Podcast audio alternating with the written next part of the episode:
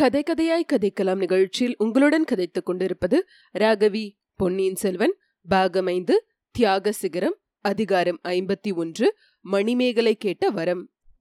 சித்தபிரமை கொண்டவளைப் போல் அப்படியும் இப்படியும் பார்த்து திரு திருவென்று விழித்துக் கொண்டு மணிமேகலை உள்ளே வந்தாள். வானதி கூறியதைப் போல் அவளுடைய தோற்றம் பார்க்க பரிதாபமாக இருந்தது. அழுது அழுது அவளுடைய முகமும் கண்ணிமைகளும் வீங்கி போயிருந்தன. ஆயினும் எக்காரணத்தினாலோ குந்தவைக்கு அவள் மீது இரக்கம் உண்டாகவில்லை. சமீப காலத்தில் சோழ குலத்துக்கு ஏற்பட்ட விபத்துக்களுக்கெல்லாம் கடம்பூர் சம்புவரையர் மாளிகையிலே நடந்த சதியாலோசனைதான் ஆதி காரணம் என்பதை அவளால் மறக்க முடியவில்லை. கடைசியாக வீராதி வீரனான தன் தமையன் கரிகாலன் அவளுடைய வீட்டிலேதான் கொலையுண்டு மாண்டான் என்னும் எண்ணமும் அவளுக்கு ஆத்திரமூட்டி கொண்டிருந்தது. சட்டென்று இன்னொரு விஷயம் ஞாபகம் வந்தது. இவளுடைய தமையன் கந்தன்மாறனும் வானர் குலத்து வீரனும் பழைய சிநேகிதர்கள். அந்த சிநேகத்தை முன்னிட்டுத்தான் வந்தியத்தேவர் கடம்பூர் மாளிகைக்கு சென்றார். அங்கே நடந்த சதியாலோசனை பற்றி அறிந்து வந்து சொன்னார்.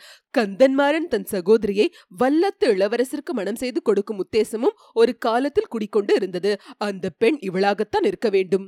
இந்த செய்தி நினைவு வந்ததும் குந்தவைக்கு மணிமேகலையின் மீது ஒரு புதிய ஸ்ரத்தை உண்டாயிற்று.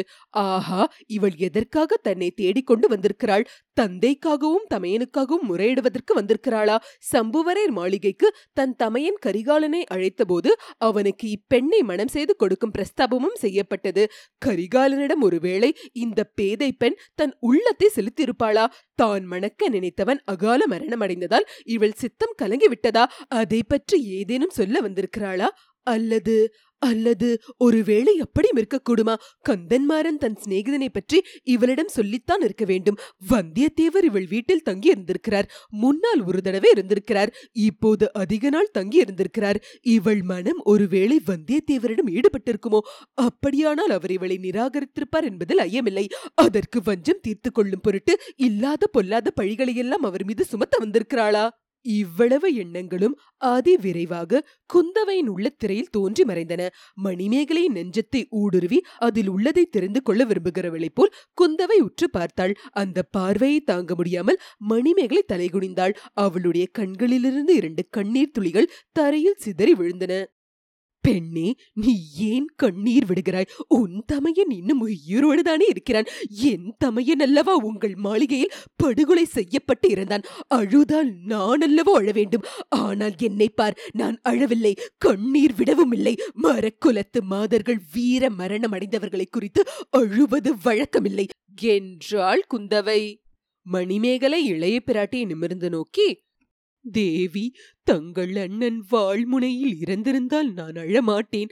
ஆனால் இறந்தவர் இறந்தவர் என்று மேலே சொல்ல தயங்கி விம்மினாள். குந்தவை தான் முதலில் சந்தேகித்ததுதான் உண்மையா இருக்க வேண்டும் என்று எண்ணத் தொடங்கினாள். இவள் ஆதித்த கரிகாலனிடம் தன் நெஞ்சை பறிகொடுத்திருக்க வேண்டும். அதை சொல்ல தயங்குகிறாள் போலும். ஐயோ பாவம். அப்படியானால் இவளுக்கு ஆறுதல் சொல்ல வேண்டியதுதான். பெண்ணே நெஞ்சை திடப்படுத்திக் கொள் மனத்தில் உள்ளதை தைரியமாக சொல்லு. இறந்து போனவன் உன் தமையன் அல்லன் என் அண்ணன் தான். அதற்கு நீ ஏன் அழ வேண்டும்? ஒருவேளை உங்கள் வீட்டில் விருந்தாளியாக வந்திருந்த போது இப்படி ஆகிவிட்டதே என்று நினைத்து வருந்துகிறாயாக்கும். அதற்கு நீ என்ன செய்வாய்? வீட்டில் பெரியவர்கள் பலர் இருந்திருக்கிறார்கள். பொறுப்பு அவர்களுடையது. இல்லை தேவி இல்லை. பொறுப்பு என்னுடையதுதான். அதனாலேயே எவ்வளவு அடக்கி பார்த்தும் என் துயரத்தை அடக்க முடியவில்லை. என் கண்களிலிருந்து கண்ணீர் பெருகுவதும் நிற்கவில்லை. இந்த கையில் பிடித்த கத்தியினால் அந்த வீராதி வீரரை கொன்றேன் என்று எண்ணும்போது என் நெஞ்சம் வெடித்து சிதல் சிதலாகி விடும் போல் இருக்கிறது. குந்தவை தேவி திடுக்கிட்டவளாய் பெண்ணே இது என்ன பிதற்றுகிறாய்? உனக்கு சித்த பிரமை பிடித்து விட்டதா? என்றாள். இல்லை இல்லை. எனக்கு சித்த பிரம்ம இல்லை. பிடித்தால் இனிமேல் தான் பிடிக்க வேண்டும். உண்மையில் நடந்ததையே சொல்லுகிறேன். ஆதித்த கரிகாலரை கொன்றவள் இந்த பாதகிதான். தங்களிடம் உண்மையை சொல்லி தக்க தண்டனை பெறுவதற்காகவே வந்தேன். சீ இது என்ன அவதூறு? வீராதி வீரனாகி என் தமையன் ஒரு பெண்ணின் கையால் கொலையுண்டதாக என்னை நம்ப சொல்லுகிறாயா? இம்மாதிரி சொல்லும்படி உனக்கு யார் கற்பித்துக் கொடுத்தார்கள்? ஒருவரும் கற்பித்துக் கொடுக்கவில்லை. தேவி நான் சொல்லுவதை யாரும் நம்பக்கூட மறுக்கிறார்கள். என் தமையனும் தந்தையும் கூட சொல்வதை ஒப்புக்கொள்ளவில்லை ஏன் வீண் கதை சொல்லுகிறாய்? அவர்கள்தான் உனக்கு இவ்விதம் சொல்லும்படி கற்பித்திருக்க வேண்டும். அல்லது நீயே உன்னுடைய தந்தையையும் தமையனையும் காப்பாற்றுவதற்காக இப்படி கற்பனை செய்து கொண்டு வந்தாய் போலும்.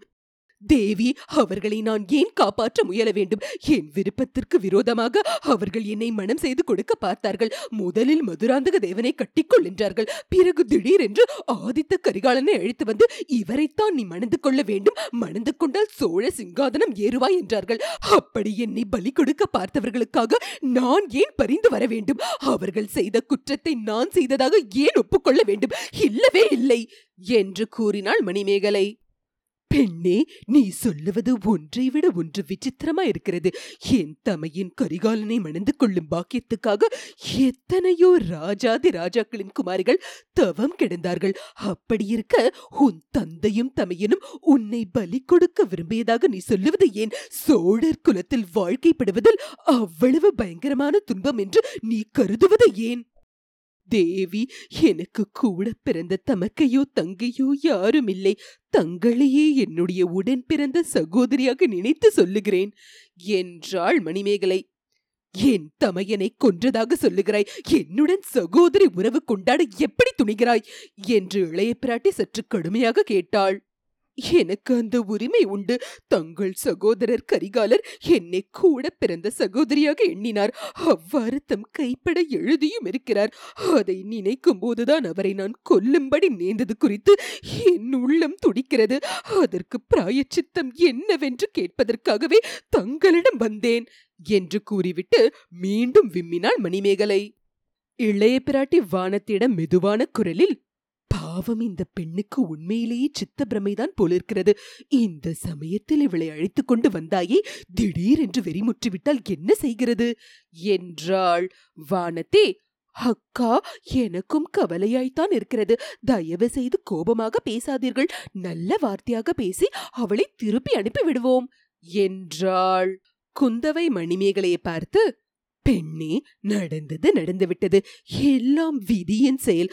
வருத்தப்படாதே. என்னை உன் தமக்கையாகவே நிபாவித்துக் கொள்ளலாம். ஏதோ சொல்ல வேண்டும் என்றாயே. அது என்ன? அல்லது நீ விரும்பினால் இன்னொரு சமயம் வேண்டுமானாலும் சொல்லிக் கொள்ளலாம். என்றாள். இல்லை இல்லை இப்போதே சொல்லிவிடுகிறேன். அக்கா தாங்கள் பெண்ணாய் பிறந்தவர்கள். ஆகையால் நான் சொல்வதை தெரிந்து கொள்வீர்கள். புருஷர்களிடம் எவ்வளவு சொன்னாலும் அவர்களால் தெரிந்து கொள்ள முடியாது. ஒரு பெண் தன் உள்ளத்தை ஒருவனுக்கு கொடுத்து விட்டாள் என்று வைத்துக் கொள்ளுங்கள். அப்படிப்பட்டவர் கையில் ஆயுதம் ஒன்றுமின்றி நிராதரவாக இருக்கும்போது இன்னொருவன் கையில் பெரிய வாளை எடுத்துக்கொண்டு அவரை கொல்லப் போகிறான் என்று வைத்துக் கொள்ளுங்கள். அப்போது அந்த பெண் உண்மையான அன்புள்ளவள் என்றால் என்ன செய்வாள்? பார்த்து கொண்டு சும்மா இருப்பாளா? குந்தவைக்கு உடனே மந்தாகினி நினைவு வந்தது. அவளுடைய கண்களில் கண்ணீர் துளித்தது. அது எப்படி சும்மா பார்த்து கொண்டிருப்பாள்? குறுக்கே சென்று தன் உயிரை கொடுத்தாவது தன் காதலனுடைய உயிரை காப்பாற்ற முயன்றிருப்பாள். இதை கேட்ட மணிமேகலை ஆஹா இந்த மாதிரி யோசனை சொல்ல யாரும் இல்லாமற் போய்விட்டார்களே. அந்த பாதகை பழுவூர் நந்தினியின் யோசனை கேட்டல்லவா மோசம் போய்விட்டேன். என்னை தன் உடன் பிறந்த சகோதரியாக பாவித்து என் காதலருக்கு மனம் செய்து வைக்கவும் எண்ணியிருந்த உத்தமரை இந்த பாவியின் கைகளால் கொன்று விட்டேனே என்று சொல்லி விம்மினாள். இளைய பிராட்டி குந்தவை தேவி திரும்பி வானத்தியை பார்த்து வெறி முற்றிக்கொண்டு வருகிறது என்று மெல்லிய குரலில் கூறினாள். பின்னர் மணிமேகலை நோக்கி பெண்ணே அழ வேண்டாம். நடந்தது என்னவென்று சொல்லு. இல்லாவிட்டால் இன்னொரு சமயம் சொல்லுகிறாயா? என்றாள். இல்லை இல்லை. இப்போதே சொல்லிவிடுகிறேன் அக்கா. என் தமையன் கந்தன்மாறன் வெகு காலமாக தன் சிநேகிதர் ஒருவரை பற்றி எனக்கு சொல்லி வந்தான். அவர் சில மாதங்களுக்கு முன்னால் ஒரு நாள் கடம்பூரில் உள்ள எங்கள் மாளிகைக்கு வந்தார். அவரை பார்த்தவுடனேயே என் நெஞ்சம் இவர்தான் என் நாயகர் என்று தீர்மானித்து விட்டது. இளைய பிராட்டி குரலில் சிறிது நடுக்கத்துடனேயே அப்படி உன் உள்ளத்தை கொள்ளை கொண்ட பாக்கியசாலி யார்? என்று கேட்டாள். அவரை பாக்கியசாலி என்றா சொல்லுகிறீர்கள்? இல்லை இல்லை. என் உள்ளம் அவரிடம் சென்றபோது என் துர்தஷ்டமும் அவரை பிடித்துக் கொண்டது. இன்று இந்த தஞ்சாவூர் கோட்டையின் பாதாள சிறையில் அவர் அடைப்பட்டு கிடக்கிறார். அக்கா பழுவேட்டரர் வீட்டு பெண்கள் சொன்னார்கள் இந்த கோட்டையில் உள்ள பாதாள சிறை ரொம்ப பயங்கரமா இருக்குமாமே. அதற்குள் அடைப்பட்டவர்கள் திரும்பி உயிரோடு வருவதில்லையாமே. என்றாள். அதெல்லாம் பொய் பெண்ணே. நானும் இதோ நிற்கும் வானத்தையும் பாதாள சிறைக்கு சில காலத்துக்கு முன்பு கூட போயிருக்கிறோம். தேவி நான் பாதாள சிறைக்கு போக முடியுமா? ஒரு தடவை அவரை பார்க்க முடியுமா? அவர் யார் என்று நீ இன்னும் சொல்லவில்லையே பெண்ணே. அவர் வானர் குலத்து இளவரசர் பெயர் வந்தியத்தேவர். குந்தவையும் வானத்தையும் ஒருவரையொருவர் பார்த்து கொண்டார்கள். வானத்தை இப்போது குறுக்கிட்டு அவரை பற்றி உனக்கு என்ன இவ்வளவு கவலை? அவருக்கும் உனக்கும் என்ன உறவு? என்று கேட்டாள். மணிமேகலை வானத்தையே பார்த்து நீ யார் அதை கேட்பதற்கு? என்று ஆத்திரமாய் கூறினாள். உடனே தனிவடைந்து கோபித்துக் கொள்ளாதே அம்மா. நீ கொடும்பாளூர் இளவரசி வானத்தி அல்லவா? உன்னுடைய பெரிய தகப்பனாதானே இன்று கோட்டையின் அதிபதியாக இருக்கிறார். உன் காலில் விழுந்து கேட்டுக் கொள்ளுகிறேன். எனக்கு ஒரு வரம் கொடு. உன் பெரிய தகப்பனார் பெரிய வேளாரிடம் சொல்லி வந்தியத்தேவரை பாதாள சிறையிலிருந்து விடுதலை செய். அவருக்கு பதிலாக என்னை பாதாள சிறையில் போட சொல்லு. இளவரசர் கரிகாலரை கொன்ற பாதகை நான். என் குற்றத்தை நானே ஒப்புக்கொள்ளும் போது இன்னொருவர் பேரில் குற்றம் சுமத்துவது என்ன நியாயம்? தேவி தங்களையும் அடிப்படைந்து கேட்டுக்கொள்ளுகிறேன். கொடும்பாளூர் பெரிய வேளாண் நியாயம் செய்யாவிட்டால் தங்கள் தந்தை சக்கரவர்த்தியிடம் நேரில் முறையிட்டுக் கொள்ள விரும்புகிறேன். அதற்கு தாங்கள் உதவி செய்ய வேண்டும். என்றாள் மணிமேகலை. குந்தவையின் உள்ளம் பல உணர்ச்சிகளால் அலைக்கடல் போல் கொந்தளித்தது. வந்தியத்தேவரை பாதாள சிறையில் போய் பார்ப்பதற்கு கூட அவள் தயங்கிக் கொண்டிருந்தாள். இந்த பெண்ணோ வந்தியத்தேவரிடம் கொண்ட காதல் நிமித்தமாக கொலை குற்றத்தை ஒப்புக்கொள்ள முன்வந்திருக்கிறாள். ஆனால் இவள் கூறுவதில் எவ்வளவு உண்மை எவ்வளவு கற்பனை காதலனை காப்பாற்றுவதற்காக இப்படி கற்பனை செய்து கூறுகிறாளா? ஒருவேளை நந்தினியின் துர்போதனையை பற்றி கூறினாளே அதனால் மதிமயங்கி இவளே அக்கொடிய செயலை செய்திருக்க கூடுமா? இல்லை இல்லை. இவளால் அந்த பாதக செயலை செய்திருக்க முடியாது. வந்தியத்தேவரை கொலை குற்றத்திலிருந்து தப்பு வைப்பதற்காகவே இவ்விதம் சொல்லுகிறாள். இவள் பேசும் விதத்திலிருந்து இது நன்கு தெரிகிறது. இவள் பேச்சை யாரும் நம்ப மாட்டார்கள். இவள் பேச்சை நம்பி வந்தியத்தேவரை விடுதலை செய்யவும் மாட்டார்கள். ஆனாலும் இவளிடமிருந்து இன்னும் ஏதேனும் தெரிந்து கொள்ள முடியுமா என்று பார்க்க வேண்டும். கரிகாலனுடைய அகால மரணத்தில் ஏதோ மர்மம் இருக்கிறது என்பது நிச்சயம். அதை இந்த பெண்ணின் மூலமாக வெளிப்படுத்த முடியுமா? மணிமேகலை உன் நெஞ்சின் உறுதியை பாராட்டுகிறேன். உன் காதலனை காப்பாற்றும் பொருட்டு நீ உன்னுடைய குற்றத்தை ஒப்புக்கொள்ள முன்வந்ததை பாராட்டுகிறேன். இம்மாதிரி அரிய செயல்களை கதைகளிலும் காவியங்களிலும் தான் கேள்விப்பட்டிருக்கிறோம். உன்னை பற்றி கவி பாடுவதற்கு சங்க புலவர் யாரும் இந்த நாளில் இல்லாமல் போய்விட்டார்கள். ஆனால் உன் வார்த்தையை நான் நம்பினாலும் மற்றவர்கள் நம்ப வேண்டுமே. கரிகாலனுடைய உயிரற்ற உடம்புக்கு பக்கத்தில் வந்தியத்தேவர் இருந்ததாக உன் தந்தையும் தமையனும் சொல்லுகிறார்களே அவர்கள் பேச்சை நம்புவார்களா?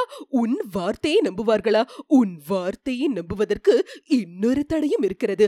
வல்லத்து இளவரசரை நான் தான் அவசரமாக என் தமையனிடம் அனுப்பினேன். கடம்பூருக்கு போகாமல் தடுத்து விடும்படி சொல்லி அனுப்பினேன். அப்படி போனாலும் கரிகாலனை விட்டு ஒரு கணமும் பிரியாமல் இருந்து அவனுக்கு பாதுகாப்பா இருக்க வேண்டும் என்று சொல்லி அனுப்பினேன். அன்றியும் கரிகாலனின் மெய் காவற்படையை சேர்ந்தவர் வல்லத்து இளவரசர் கரிகாலன் மரணமடையும் போது அவர் அருகில் இருந்திருக்கிறார். அப்படியிருந்தும் அவனை காப்பாற்றவில்லை. ஆகையினால் கடமையில் தவறி விட்டவராகிறார் தம் உயிரை கொடுத்தாவது கரிகாலனுடைய உயிரை அவர் காப்பாற்றியிருக்க வேண்டும். இவரே கொல்லவில்லை என்று ஏற்பட்டாலும் கடமையில் தவறியதற்கு தக்க தண்டனை உண்டல்லவா? தேவி அவர் தமது கடமையில் சிறிதும் தவறவில்லை. அதற்கு உன் வார்த்தையை தவிர வேறு என்ன அத்தாட்சி இருக்கிறது? இதோ அத்தாட்சி இருக்கிறது. தங்கள் தமையனாரின் எழுத்து மூலமான அத்தாட்சியே இருக்கிறது என்று கூறிக்கொண்டே மணிமேகலை தன் இடையில் செருகியிருந்த ஓலை ஒன்றை எடுத்து கொடுத்தாள். குந்தவை அளவில்லா ஆர்வத்துடன் அந்த ஓலையை படித்தாள். ஹாம் ஆதித்த கரிகாலரின் சொந்த கையெழுத்துதான் அது. வேறு யாருக்கும் தெரியக்கூடாது என்பதற்காக அவனே எழுதியிருக்கிறான். குந்தவைக்குத்தான் முகவரியிட்டு எழுதியுள்ளான். என் அருமை சகோதரியார் சக்கரவர்த்தி திருமகளார் இளைய பிராட்டி குந்தவை தேவிக்கு ஆதித்த கரிகாலன் எழுதியது. எத்தனையோ காலமாக எனக்கு இரவில் தூக்கம் கிடையாது. மூன்று ஆண்டுகளுக்கு முன்னால் ஒரு கொடிய பாவம் செய்தேன். சரணாகதி அடைந்த பகைவனை கொன்றேன். அவனும் அவனுக்காக உயிர் பிச்சை கேட்டவளும் என்னை வருத்தி கொண்டிருக்கிறார்கள். அவர்கள் என்னை நிம்மதியாக தூங்க விடுவதில்லை. இன்று அதிகாலையில் தூக்கமில்லாமல் வெளியே வந்தபோது வால் நட்சத்திரம் விழுந்து மறைவதை கண்டேன். என் உடம்பிலிருந்தும் ஏதோ அச்சமயம் போய்விட்டது. இப்போது வெறும் கூடு மாத்திரமே இருக்கிறது. சகோதரி இந்த துர்நிமித்தம் என்னோடு போகட்டும். நம் அருமை தந்தைக்கும் அருள்மொழிக்கும் ஒன்றும் நேராமல் ஏகாம்பரநாதர் காப்பாற்றட்டும். நானும் நீயும் நம் இளம் பிராயத்தில் சோழ சாம்ராஜ்யத்தின் உன்னதத்தை பற்றி எவ்வளவோ கனவு கண்டோம். அவற்றை என்னால் நிறைவேற்றக் கூடவில்லை என் தம்பி நிறைவேற்றுவான். அவன் மூன்று உலகையும் ஆளப் பிறந்தவன். அவனுக்கு வல்லத்து இளவரசன் வந்தியத்தேவன் துணைவனாக இருப்பான். தேவி வந்தியத்தேவன் நீ கேட்ட பணிகளை நன்கு நிறைவேற்றினான் என்று அறிந்து திருப்தி அடைந்தேன். இல்லாவிடில் அவனை இங்கே இவ்வளவு முக்கியமான காரியத்துக்கு அனுப்பியிருக்க மாட்டாய். என்னை என் விதியிலிருந்து காப்பாற்ற அனுப்பியிருக்க மாட்டாய். சகோதரி இங்கே எனக்கு ஏதாவது நேர்ந்துவிட்டால் அதற்கு என் விதியும் என் பிடிவாதமும் தான் பொறுப்பே தவிர வந்தியத்தேவன் பொறுப்பு அல்லன். நீ சொல்லி அனுப்பியபடி அவன் இந்த கடம்பூர் மாளிகைக்கு வந்த பிறகே நிழலை போல் என்னை தொடர்ந்து கொண்டிருக்கிறான். அதற்காகவே இந்த வீட்டு பெண் மணிமேகலை சிநேகம் பிடித்து வைத்துக் கொண்டிருக்கிறான். அவளுடைய உதவியினால் நான் போக உத்தேசித்திருக்கும் இடத்துக்கு முன்னதாக முன்னதாகவே போய் ஒளிந்து கொண்டிருக்கிறான். எல்லாம் என்னை காப்பாற்றுவதற்காகத்தான். ஆனால் விதியிலிருந்தும் வினைவசத்திலிருந்தும் ஒருவர் இன்னொருவரை காப்பாற்ற முடியுமா? படம் எடுத்து ஆடும் நாக சர்ப்பத்தின் மோகன சக்தியினால் கவரப்பட்ட சிறிய பிராணிகள் தாங்களே வலிய சென்று அப்பாம்புக்கு இரையாகி மடியும் என்று கேள்விப்பட்டிருக்கிறாய். அம்மாதிரியே நானும் நந்தினியிடம் போகிறேன். அவள் நம் சகோதரி என்று எனக்கு எச்சரிக்கை அனுப்பியிருக்கிறாய். அதை நம்ப முடியவில்லை. ஆயினும் அவள் விஷயமான மர்மம் ஏதோ ஒன்று இருக்கிறது. அதை அறிந்து கொள்வதற்காகவே போகிறேன். எப்படியும் இன்று உண்மையை அறிந்து கொள்வேன். என் விதி என்ன ஆனாலும் வந்தியத்தேவன் பேரில் குற்றம் யாதுமில்லை அவன் உன் கட்டளையை சரிவர நிறைவேற்றி வருகிறான். சகோதரி அந்த மாய மோகினி நந்தினியின் வலையில் கந்தன்மாறனும் பார்த்திபேந்திரனும் அடியோடு விழுந்து விட்டார்கள். அப்படி விழாமல் தப்பித்து பிழைத்தவன் வந்தியத்தேவன் ஒருவன்தான். அவனுக்கு என்ன பரிசு கொடுப்பது என்று எனக்கு தெரியவில்லை. இந்த வீட்டில் மிக சூடிகையான பெண் ஒருத்தி இருக்கிறாள். என் உடன் பிறந்த சகோதரியைப் போல் அவள் பேரில் எனக்கு பிரியம் உண்டாகிவிட்டது. மணிமேகலை வந்தியத்தேவனுக்கு திருமணம் செய்து வைத்தால் அவனுக்கு நல்ல பரிசாக இருக்கும். ஆனால் சகோதரி உனக்கு இது சம்மதமா இருக்குமோ என்னமோ தெரியும் தெரியாது. என் அருமை தங்காய் இந்த ஓலையை அந்த பெண்ணிடம்தான் ஒப்புவிக்கப் போகிறேன். நல்ல வேளையாக அவளுக்கு படிக்க தெரியாது. அவளை குறித்து உன் விருப்பம் எப்படியோ அப்படி செய். நம் குடும்பத்தில் நீயே மிக சிறந்த அறிவாளி. உன் வார்த்தையை நான் தட்டி நடந்தேன். அதன் பலனை அனுபவிக்கப் போகிறேன். தம்பி அருள்மொழிவர்மனாவது உன் யோசனைப்படி நடந்து சோழ சாம்ராஜ்யத்தை முகோனத நிலைக்கு கொண்டு வருவானாக. இந்த இடத்தில் இழுத்து நின்று போயிருந்தது. ஓலையை படித்து முடிக்கும்போது குந்தவையின் கண்களில் கண்ணீர் சொரிந்தது. கண்களை சட்டென்று துடைத்துக் கொண்டு மணிமேகலையை பார்த்து பெண்ணே இந்த ஓலை உன்னிடம் எப்படி வந்தது? யார் கொடுத்தார்கள்? என்று கேட்டாள். தேவி இளவரசரை என்னிடம் கொடுத்தார். அவரை பற்றி நந்தினி என்னவெல்லாமோ தவறாக சொல்லியிருந்தாள். ஆகையால் எனக்குத்தான் காதல் ஓலை எழுதியிருக்கிறார் என்று முதலில் நினைத்துக் கொண்டேன். பிறகு என்னதான் எழுதியிருக்கிறார் என்று பார்க்கலாம் என்று நினைத்து பத்திரப்படுத்தி வைத்தேன். என் தோழி சந்திரமதியிடம் கொடுத்து படித்து காட்ட சொன்னேன். என்னை தம் கூட பிறந்த சகோதரி என்று எழுதியிருக்கும் வீர புருஷரை இந்த கைகளினாலே கொன்றுவிட்டேன் என்று எண்ணும்போது என் நெஞ்சு துடிக்கிறது. தேவி படுகொலை செய்த பாதகிக்கு என்ன தண்டனை? உண்டோ. அதை எனக்கு கொடுக்கும்படி செய்யுங்கள். என்று வேண்டினாள் மணிமேகலை. அவளுடைய பரபரப்பும் அவள் பேசிய விதமும் அவள் இதை கற்பனை செய்து சொல்லுகிறாள். வந்தியத்தேவரை காப்பாற்றுவதற்காகத்தான் சொல்லுகிறாள் என்பதை நன்கு வெளிப்படுத்தின குந்தவை அதை அறிந்து கொண்டாள். ஆயினும் அவள் கொண்டு வந்த ஓலை கற்பனை அல்ல. அது கரிகாலன் சொந்த எழுத்து. வந்தியத்தேவரை சிறை மீட்கவும் பயங்கரமான கொலை குற்றம் அவர் மீது சாராமல் தடுக்கவும் இந்த ஓலையே போதும். இந்த பெண் வாயை மூடிக்கொண்டிருந்தால் ரொம்ப அனுகூலமா இருக்கும் ஆனால் எப்படி இப்பெண்ணை சும்மா இருக்க பண்ணுவது? மணிமேகலை இன்னும் கரிகாலரை நீதான் கொன்றதாக சாதிக்கிறாயா என்று கேட்டாள். ஆம் தேவி இந்த ஓலையை படிக்க சொல்லி கேட்டதாக சொல்லுகிறாய். இதில் உன்னை உடன் பிறந்த சகோதரி என்று கரிகாலன் குறிப்பிட்டிருக்கிறான். அவ்வளவு உன்மேல் பிரியம் வைத்திருந்தவனை நீ எதற்காக கொல்ல வேண்டும்? ஓலையை முன்னதாகவே படித்திருந்தால் அந்த பயங்கரமான காரியத்தை செய்திருக்கவே மாட்டேன். அவருடைய மனத்தை அறியாமல் செய்துவிட்டேன். அந்த வஞ்சகி நந்தினியும் என் மனத்தை கெடுத்து வைத்திருந்தாள். எந்த விதத்தில் கெடுத்திருந்தாள்? வந்தியத்தேவர் மீது கரிகாலர் துவேஷம் கொண்டிருப்பதாகவும் அவரை கொன்றாலும் கொன்று விடுவார் என்றும் அடிக்கடி சொல்லிக் கொண்டிருந்தாள். அதற்கு தகுந்தாற்போல் கரிகாலரும் கையில் வாளை தூக்கிக் கொண்டு எங்கே அந்த வந்தியத்தேவன்? அவனை இதோ கொன்று விடுகிறேன் என்று கூத்தாடவே நான் உண்மை என்று நம்பிவிட்டேன். உடனே என் கையில் இருந்த கத்தியினால் பெண்ணே இந்த பேச்சை விட்டுவிடு. வீராதி வீரனாகிய ஆதித்த கரிகாலனை ஓர் அபலை பெண் கொன்றாள் என்பதை நான் நம்பினாலும் உலகம் நம்பவே நம்பாது. தேவி வேறு யார் கொன்றிருக்க முடியும்? கரிகாலருடைய உடல் கிடந்த இருட்டறையில் வந்தியத்தேவரும் நானும் மட்டுமே இருந்தோம். அவர் கொல்லவில்லை. பின்னே நான் தானே கொன்றிருக்க வேண்டும்? நீ இப்படி சொல்வதினால் இறந்து போன என் தமையனுக்கு அபகீர்த்தி உண்டாக்குகிறாய். மேலும் இன்னொன்று யோசித்துப் பார். வானர் குலத்து இளவரசர் நீ கொலை குற்றம் செய்தாய் என்பதை ஒப்புக்கொண்டு சும்மா இருப்பாரா? நீ அவரை காப்பாற்ற விரும்புவது போல் அவர் உன்னை காப்பாற்ற விரும்ப மாட்டாரா? நீ பிடிவாதமாக சொல்லுவது போல் அவரும் நான் தான் கொன்றேன் என்பார். நீ பெண் என்பதற்காக உன்னை ஒருவேளை மன்னித்து விடுவார்கள். அவரை மன்னிக்க மாட்டார்கள். ராஜகுலத்தினரை கொன்று துரோகங்களுக்கு எவ்வளவு பயங்கரமான தண்டனை விதிக்கப்படும் என்று உனக்கு தெரியுமல்லவா? நார்ச்சந்தியில் நிறுத்தி வைத்து இதை கேட்ட மணிமேகலை ஓவென்று அழுது விட்டாள். தேம்பி அழுது கொண்டே அக்கா தாங்கள் தான் அவரை காப்பாற்ற வேண்டும் என்று கதறினாள். இத்துடன் அதிகாரம் ஐம்பத்தி ஒன்று முற்றிற்று.